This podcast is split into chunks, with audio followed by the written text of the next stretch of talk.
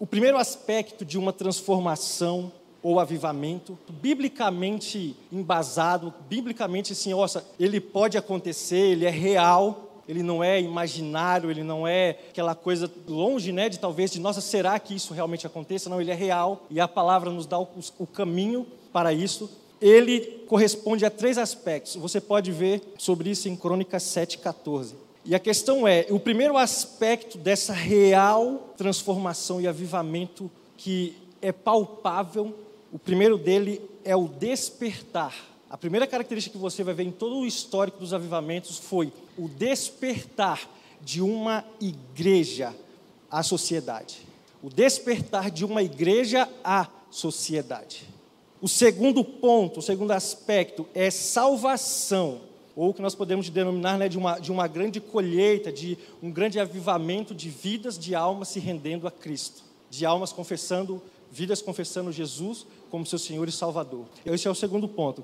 O terceiro, e aquele que é o real aspecto hoje da nossa mensagem, da nossa ministração, é uma reforma social através da igreja que influenciou e conquistou as nações pelo Evangelho do Reino. E aqui há dois pontos, duas características, dois aspectos que eu queria que você entendesse. Existe o Evangelho da salvação, tratando do Evangelho, tá? Existe o Evangelho todo, e esse Evangelho traz dois aspectos, o Evangelho da salvação. Marcos 16:15 vai dizer assim, vão pelo mundo todo e pregue o Evangelho a toda a criatura, a toda a pessoa. Entende que aqui essa mensagem ela está falando de mim e de você, ela está falando do individual, olha, a toda criatura pregue o Evangelho. E aí nós vamos ver algo em Mateus 28:18, e geralmente nós, porque essa mensagem ela se reflete em todos os evangelhos, nós costumamos colocá-las todas no mesmo sentido, e não o é.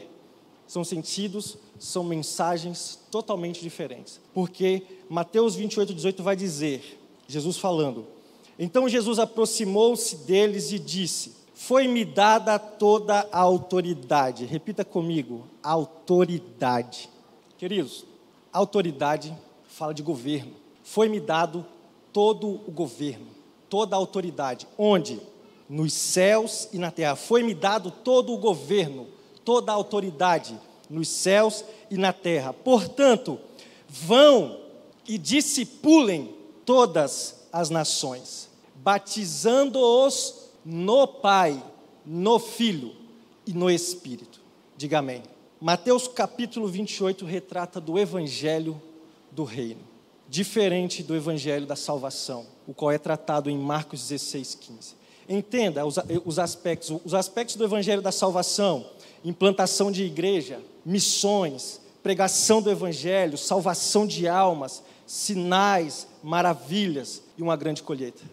Talvez você vá começar agora a remeter isso à sua vida ou à vida de pessoas que nesta caminhada você tem conhecido e você vai ver como essas características são gritantes no nosso meio. Estes são os aspectos do Evangelho da Salvação. Agora entenda os do Evangelho do Reino. Qualidade de vida, transformação social, discipulado das nações e restauração ao propósito do Pai. Entenda, o propósito do Pai estabelecido em Cristo. Então entenda, queridos, o nosso papel como igreja é trazer a vontade, né, trazer a vontade do Pai a todos os ambientes em que nós nos encontramos, para que nós possamos participar da real transformação e avivamento que a palavra nos promete por meio do Espírito Santo. Agora, nós não podemos romantizar certos aspectos do Evangelho. O Evangelho ele é concreto, ele age em nós e por meio de nós. Amém?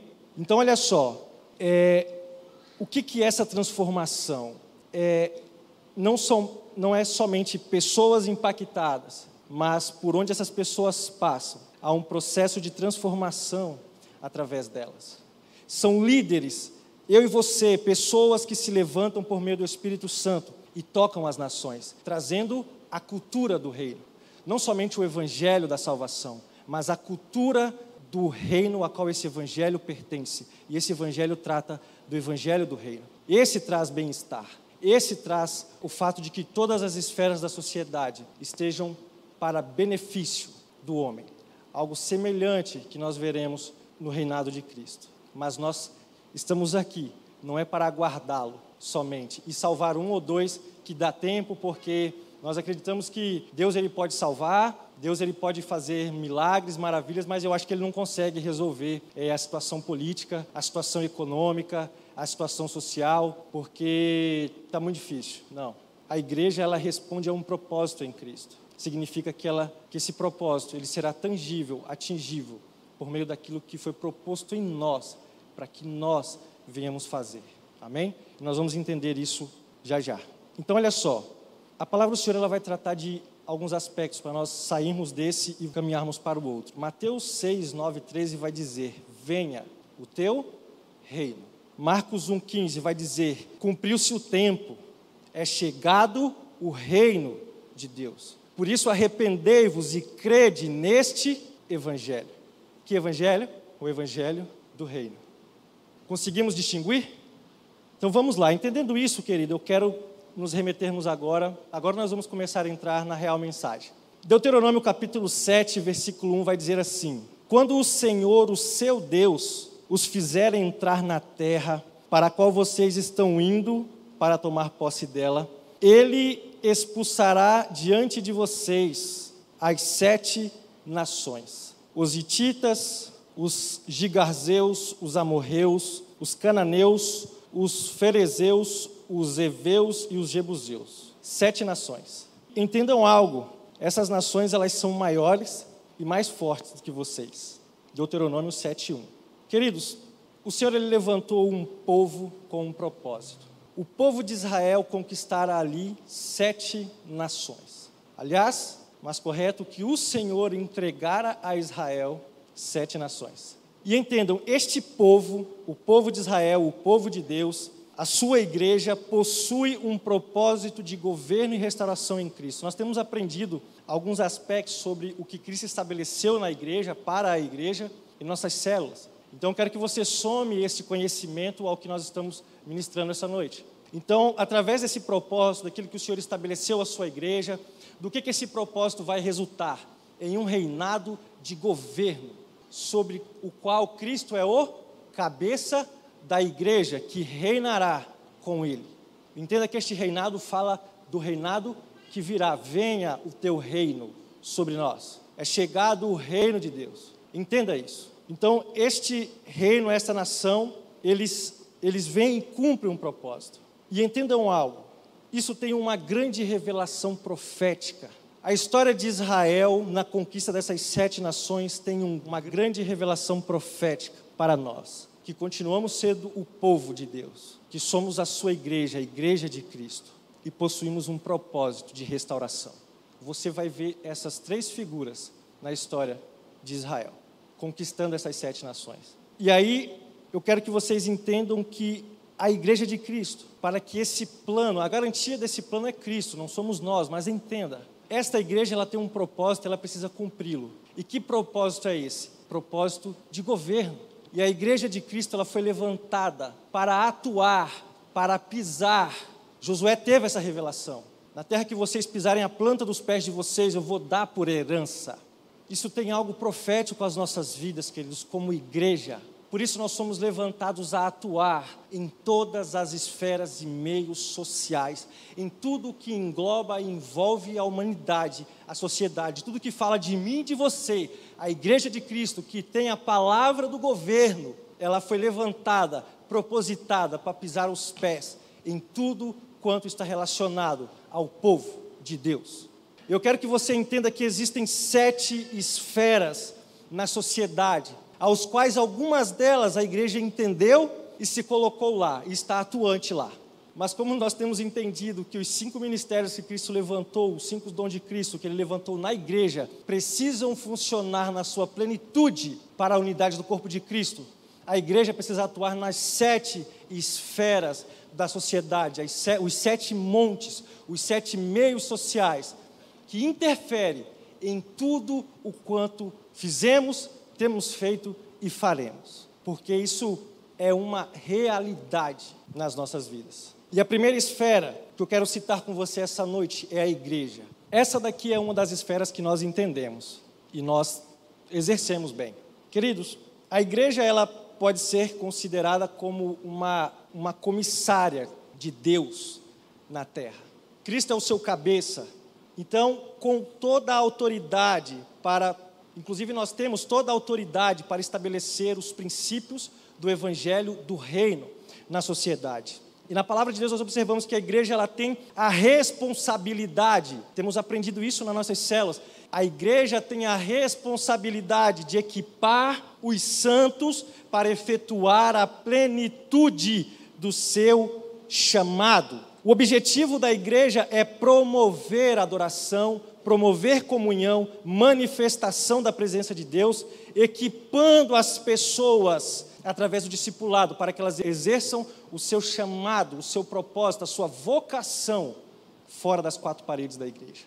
Paulo vai tratar isso em uma carta aos nossos irmãos de Éfeso, dizendo: aquele que desceu é o mesmo que subiu até os mais altos céus, ele mesmo, ou seja, aquele que preencheu todas as coisas, aquele que é a suma autoridade sobre todas as coisas. Ele mesmo estabeleceu na igreja, a igreja, concedeu a ela, uns para apóstolos, outros para profetas, outros para evangelistas, outros para pastores e outros para mestres, com vistas a quê? Aqui chegamos ao ponto, ao aperfeiçoamento dos santos para o desempenho, a capacitação, a investidura dos santos para o desempenho do seu serviço. Para quê? Porque, entenda, os santos estando capacitados para o seu serviço, aí sim nós cumpriremos o propósito da edificação do corpo de Cristo. Então entenda, como eu disse, a igreja ela entendeu bem esse papel. E nós temos amadurecido muito neste entendimento, neste conhecimento, neste propósito que o Senhor estabeleceu na igreja. Agora tem a segunda esfera. E aqui nós temos falhado muito, a família. O povo de Deus foi levantado, a igreja foi levantada para pisar, para governar a esfera da família. Queridos, Gênesis 12 vai dizer: em ti serão benditas todas as famílias da... Pegue isso. Em ti serão benditas todas as famílias da terra. Um dos maiores alvos e ataques do inimigo na última... Aliás, sempre foi, queridos. Mas eu e você temos percebido o que tem acontecido para que as famílias sejam desfeitas, atingidas, desmontadas, desmoralizadas. E, obviamente, Satanás cumprindo aquilo para qual ele veio: matar, roubar e destruir. Isso vai gerar a destruição das famílias. Mas entenda isso. A igreja foi levantada para governar sobre esse aspecto, sobre essa esfera, para subir este monte. Então, boa parte, inclusive, desses ataques se apresentam como incesto, como aborto, como pedofilia, abusos de diferentes formas, intrafamiliares, extrafamiliares, traição, divórcio, abandono de filhos, porque a igreja... tem falha, ela que possui o evangelho da verdade, o evangelho da salvação, o evangelho do reino, falha em pisar na esfera da família. E eu não estou falando de uma pregação aqui de altar em cima, dizendo que você tem que fazer isso ou aquilo, ser um bom esposo ou uma boa esposa, não.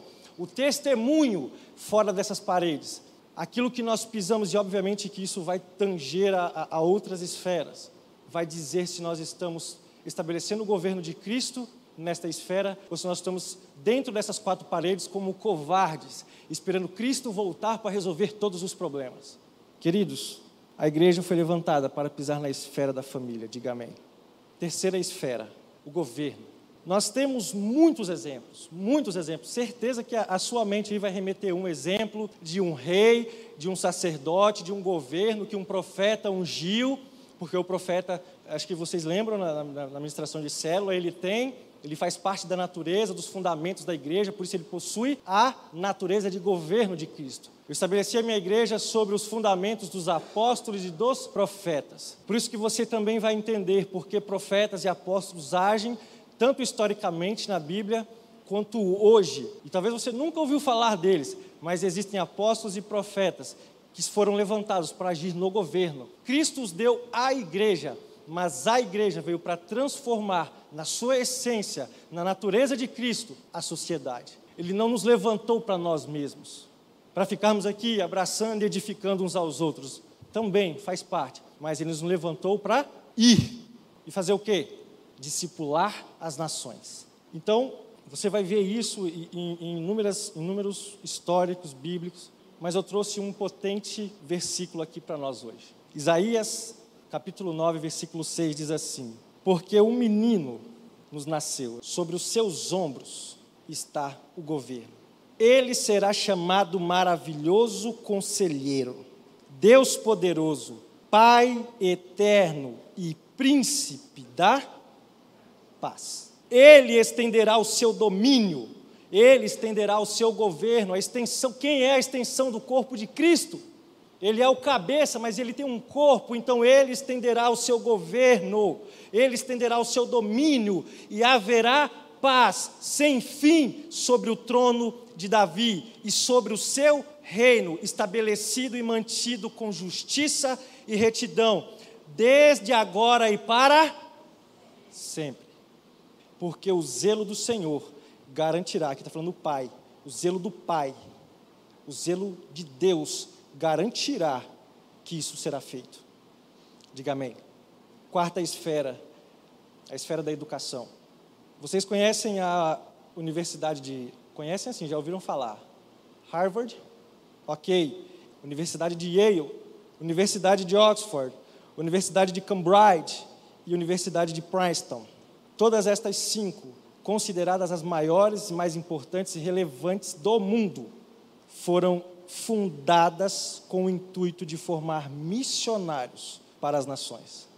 E o texto de Deuteronômio 23:12 vai trazer a seguinte explanação para nós: determinem um local fora do acampamento. Como parte do seu equipamento, tenham algo com o que cavar, pois o Senhor, o seu Deus, andará pelo seu acampamento para protegê-los e entregá-los às estratégias sobre os seus inimigos. O acampamento terá que ser santo, para que ele não veja nada no meio de vocês que o desagrade e se afaste de vocês. Queridos, o Senhor Deus, o Criador, aquele que estabeleceu um propósito em Cristo para as nossas vidas, ele é o Deus da educação, ele é o Deus da ciência, e tudo o que essa esfera envolve. Mas só serão ensinados princípios morais, princípios que o Evangelho do Reino estabelece para as nossas vidas e para a vida dos nossos filhos, quando a igreja colocar os pés na esfera da educação. E o quinto e penúltimo monte, a quinta e penúltima esfera da sociedade que nós precisamos pôr os pés, aliás, penúltima não, né? São 7, antepenúltima, é a economia. E aí nessa esfera, queridos, um dos maiores problemas que nós enfrentamos, e tendo o seguinte entendimento, entenda isso: cada esfera dessa sociedade, cada monte, a gente vai entender isso mais um pouco, porque esse termo monte, quando nós lermos Apocalipse, ele possui um principado que está lá, para que nós venhamos derrotá-lo. Ele será derrotado, porque a palavra do Senhor diz que nada, nem principados, nem potestades, ninguém prevalecerá contra as portas da sua igreja. Nada prevalecerá contra as portas da igreja de Cristo. Mas isso não diz a nós que nós precisamos sentar e esperar que tudo seja feito, pregar a alguns, fazer laicar o que dá e Cristo vir resolver todos os nossos problemas. Ele já deu a receita, ele já deu quem vai resolver isso. É a sua igreja. Creia você ou não, mas é a igreja de Cristo. Então, quero que você anote, porque não vai dar tempo de nós lermos. Gênesis 13, 1 e 2, Êxodo 11, 1 e 3 e Josué 5, 12. Leia sobre a esfera da economia. A sexta esfera, o sexto monte, as artes, o que vem também junto ao entretenimento. Artes e entretenimento. Queridos, nós podemos profetizar por meio das habilidades que Deus nos deu. Preste atenção que eu vou lhe dar os textos para embasar isso aqui. Nós podemos profetizar por meio das habilidades que Deus nos deu, seja ela a moda, seja os filmes, seja qualquer outro aspecto, dar a moralidade, dar aquilo que o Evangelho do Reino prega para as artes e o entretenimento. Agora, mas, porém, entretanto, todavia, queridos, nós percebemos isso hoje, é só você olhar ao seu redor. A igreja não está colocando os pés dela na esfera da arte e do entretenimento. Porque nós vemos as marcas de roupas profetizando sensualidade, nós vemos que os meios de arte e entretenimento estão se proliferando com vídeos profetizando morte, pornografia e assim por diante. Porque há um principado na esfera, sentado no monte da arte e entretenimento, governando aquilo. E isso reflete sobre todas as nossas vidas. Você entende isso? Satanás, ele não precisa elaborar um problema para cada um de nós. Ele não precisa colocar uma situação, uma circunstância em cada um de nós. Não basta que ele esteja estabelecido nas esferas sociais, que tangem e dizem respeito a toda a humanidade, para que elas reflitam um problema na sua vida. Basta isso. Satanás entendeu esse plano de governo há muito tempo. E nós ficamos aqui nos batendo, debatendo para lá e para cá, querendo isso ou aquilo, quando as portas da igreja não prevalecerão, aliás, as portas do inferno não prevalecerão sobre a igreja, mas para isso nós precisamos entender a nossa vocação em Cristo. Ela é muito maior do que aquilo que talvez nós tínhamos ideia a respeito. Ela fala de uma igreja que toma o governo para o Evangelho do Reino. Você pode ver a respeito disso em Êxodo 35, 29, você pode ir até o 32, 2 Crônicas 5, 12 até o 13. Entendemos, queridos, e nós precisamos entender que através dessas esferas, por exemplo, da arte, do entretenimento, com a revelação, com o Espírito Santo trabalhando por meio de nós, nós podemos declarar vida nas músicas, e não traição, e não perturbação, e não morte. Nós podemos declarar vida a todos os meios, às roupas, os estilistas, aos esportistas, aos atores, aos artistas, aos filmes, aos esportes, às diversas áreas de entretenimento, profetizando vida através dessa esfera. Por fim, então, a última esfera, a esfera da comunicação e da mídia. Isaías capítulo 40, versículo 9, vai dizer assim: Tu, ó Sião, que anuncias as boas novas, sobe a um monte bem alto, tu que anuncias as boas novas, a minha Jerusalém. Ergue a tua voz fortemente, levanta, não temas, e dize às cidades de Judá: eis aí está o vosso Deus. Queridos, nós precisamos nos posicionar. Provérbios 25, 25 vai dizer: como água fria para o sedento, tais são as boas novas vindas de um país remoto. Anote aí sobre comunicação, sobre a área da comunicação, a esfera da comunicação, o monte da comunicação, Isaías 49, Provérbios 25.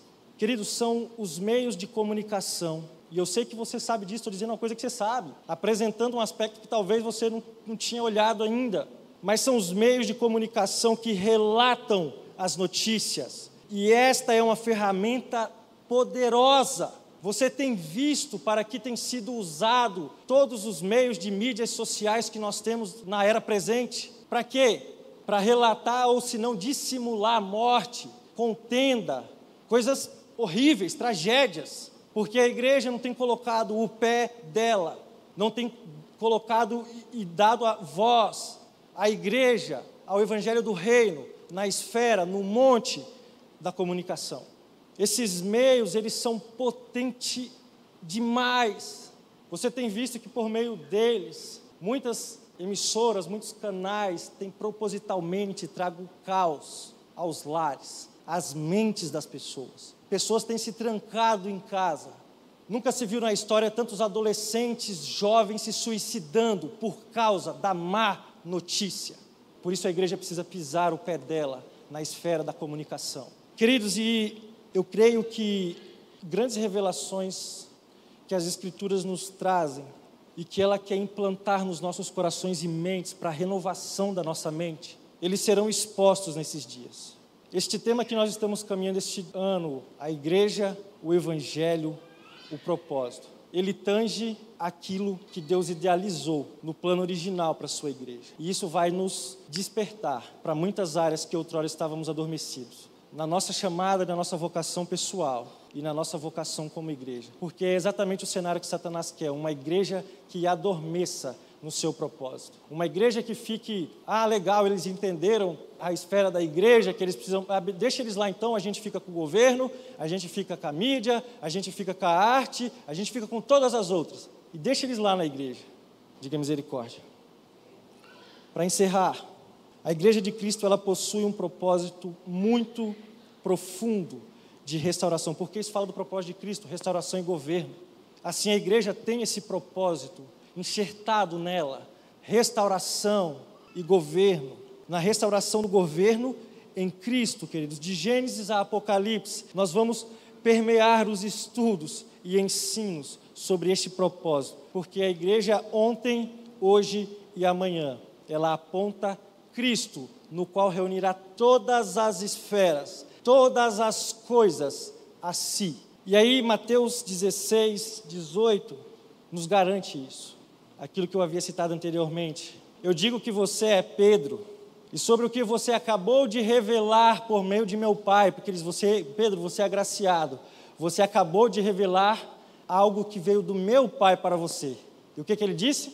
Tu és Cristo, Filho do Deus vivo. E aí Cristo, sobre esta rocha, sobre o que você acabou de declarar, Pedro, eu vou estabelecer, eu vou edificar a minha igreja, e as portas do inferno não prevalecerão contra a minha igreja. Mas nós precisamos ser despertados ao nosso chamado, à nossa vocação. E aí, queridos, eu quero que você entenda algo muito importante para nós, pelo menos, caminhar para o final.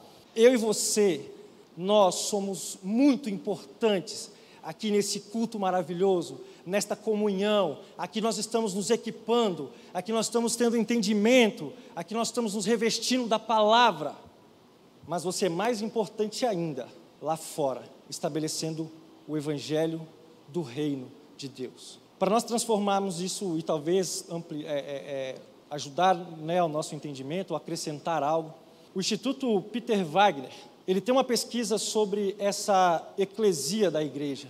E ele revela que média de 3 a 5% em uma igreja tem a chamada a intraportas. Ou seja, pastores e todo o corpo da eclesia que nós temos aprendido. Mas o mais importante, e por isso que o Senhor estabeleceu em maior quantidade, em sua maioria, é a importância da igreja do crente extramuros. Aquele que se equipa aqui e vai para fora, estabelecer o reino de Deus nas esferas da sociedade.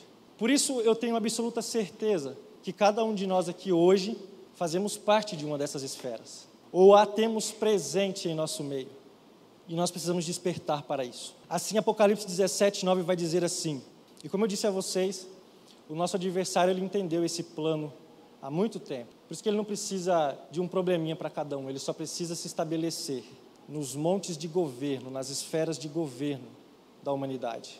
Assim ele pega todo mundo, não escapa um.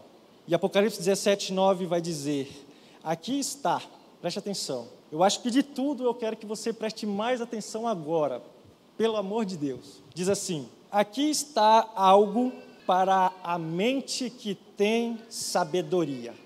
As 7 cabeças são os 7 montes, sobre os quais a prostituta está assentada. Tem entendido por que todas essas esferas, todos esses meios, por que o governo, por que a economia, por que todas as esferas que nós tratamos aqui têm sido destruídas nas nossas vidas, no nosso meio social, porque há uma prostituta assentada ao cume desses montes. E Apocalipse 5, 6 vai dizer, nisto eu vi entre o trono e os 4 seres viventes, no meio dos anciões, um cordeiro. E ele estava em pé, como aquele que havia sido morto. Esse cordeiro, ele tinha 7 chifres e 7 olhos. Entenda, um governo para cada esfera da sociedade. Um governo para tudo aquilo que tange e trata a mim e a você, porque nós vimos que pelo Evangelho do Reino. O Evangelho do Reino é quem prega bem-estar para mim e para você. É nele que nós alcançamos a perfeita estatura, varonilidade de Cristo, e não no Evangelho da Salvação. O Evangelho da Salvação é para outro processo. Então entenda, e neste cordeiro, nele havia 7 chifres e 7 olhos, que são os 7 Espíritos de Deus que foram enviados à terra para governar. Diga amém. Diga aleluia. Porque Cristo garantiu que as portas do inferno não prevaleceriam sobre a igreja. Isso é profundo, queridos, as nossas vidas. Porque Ele é o garantidor da nossa completa redenção. A redenção que há em Cristo Jesus, amém? Fique de pé nessa noite.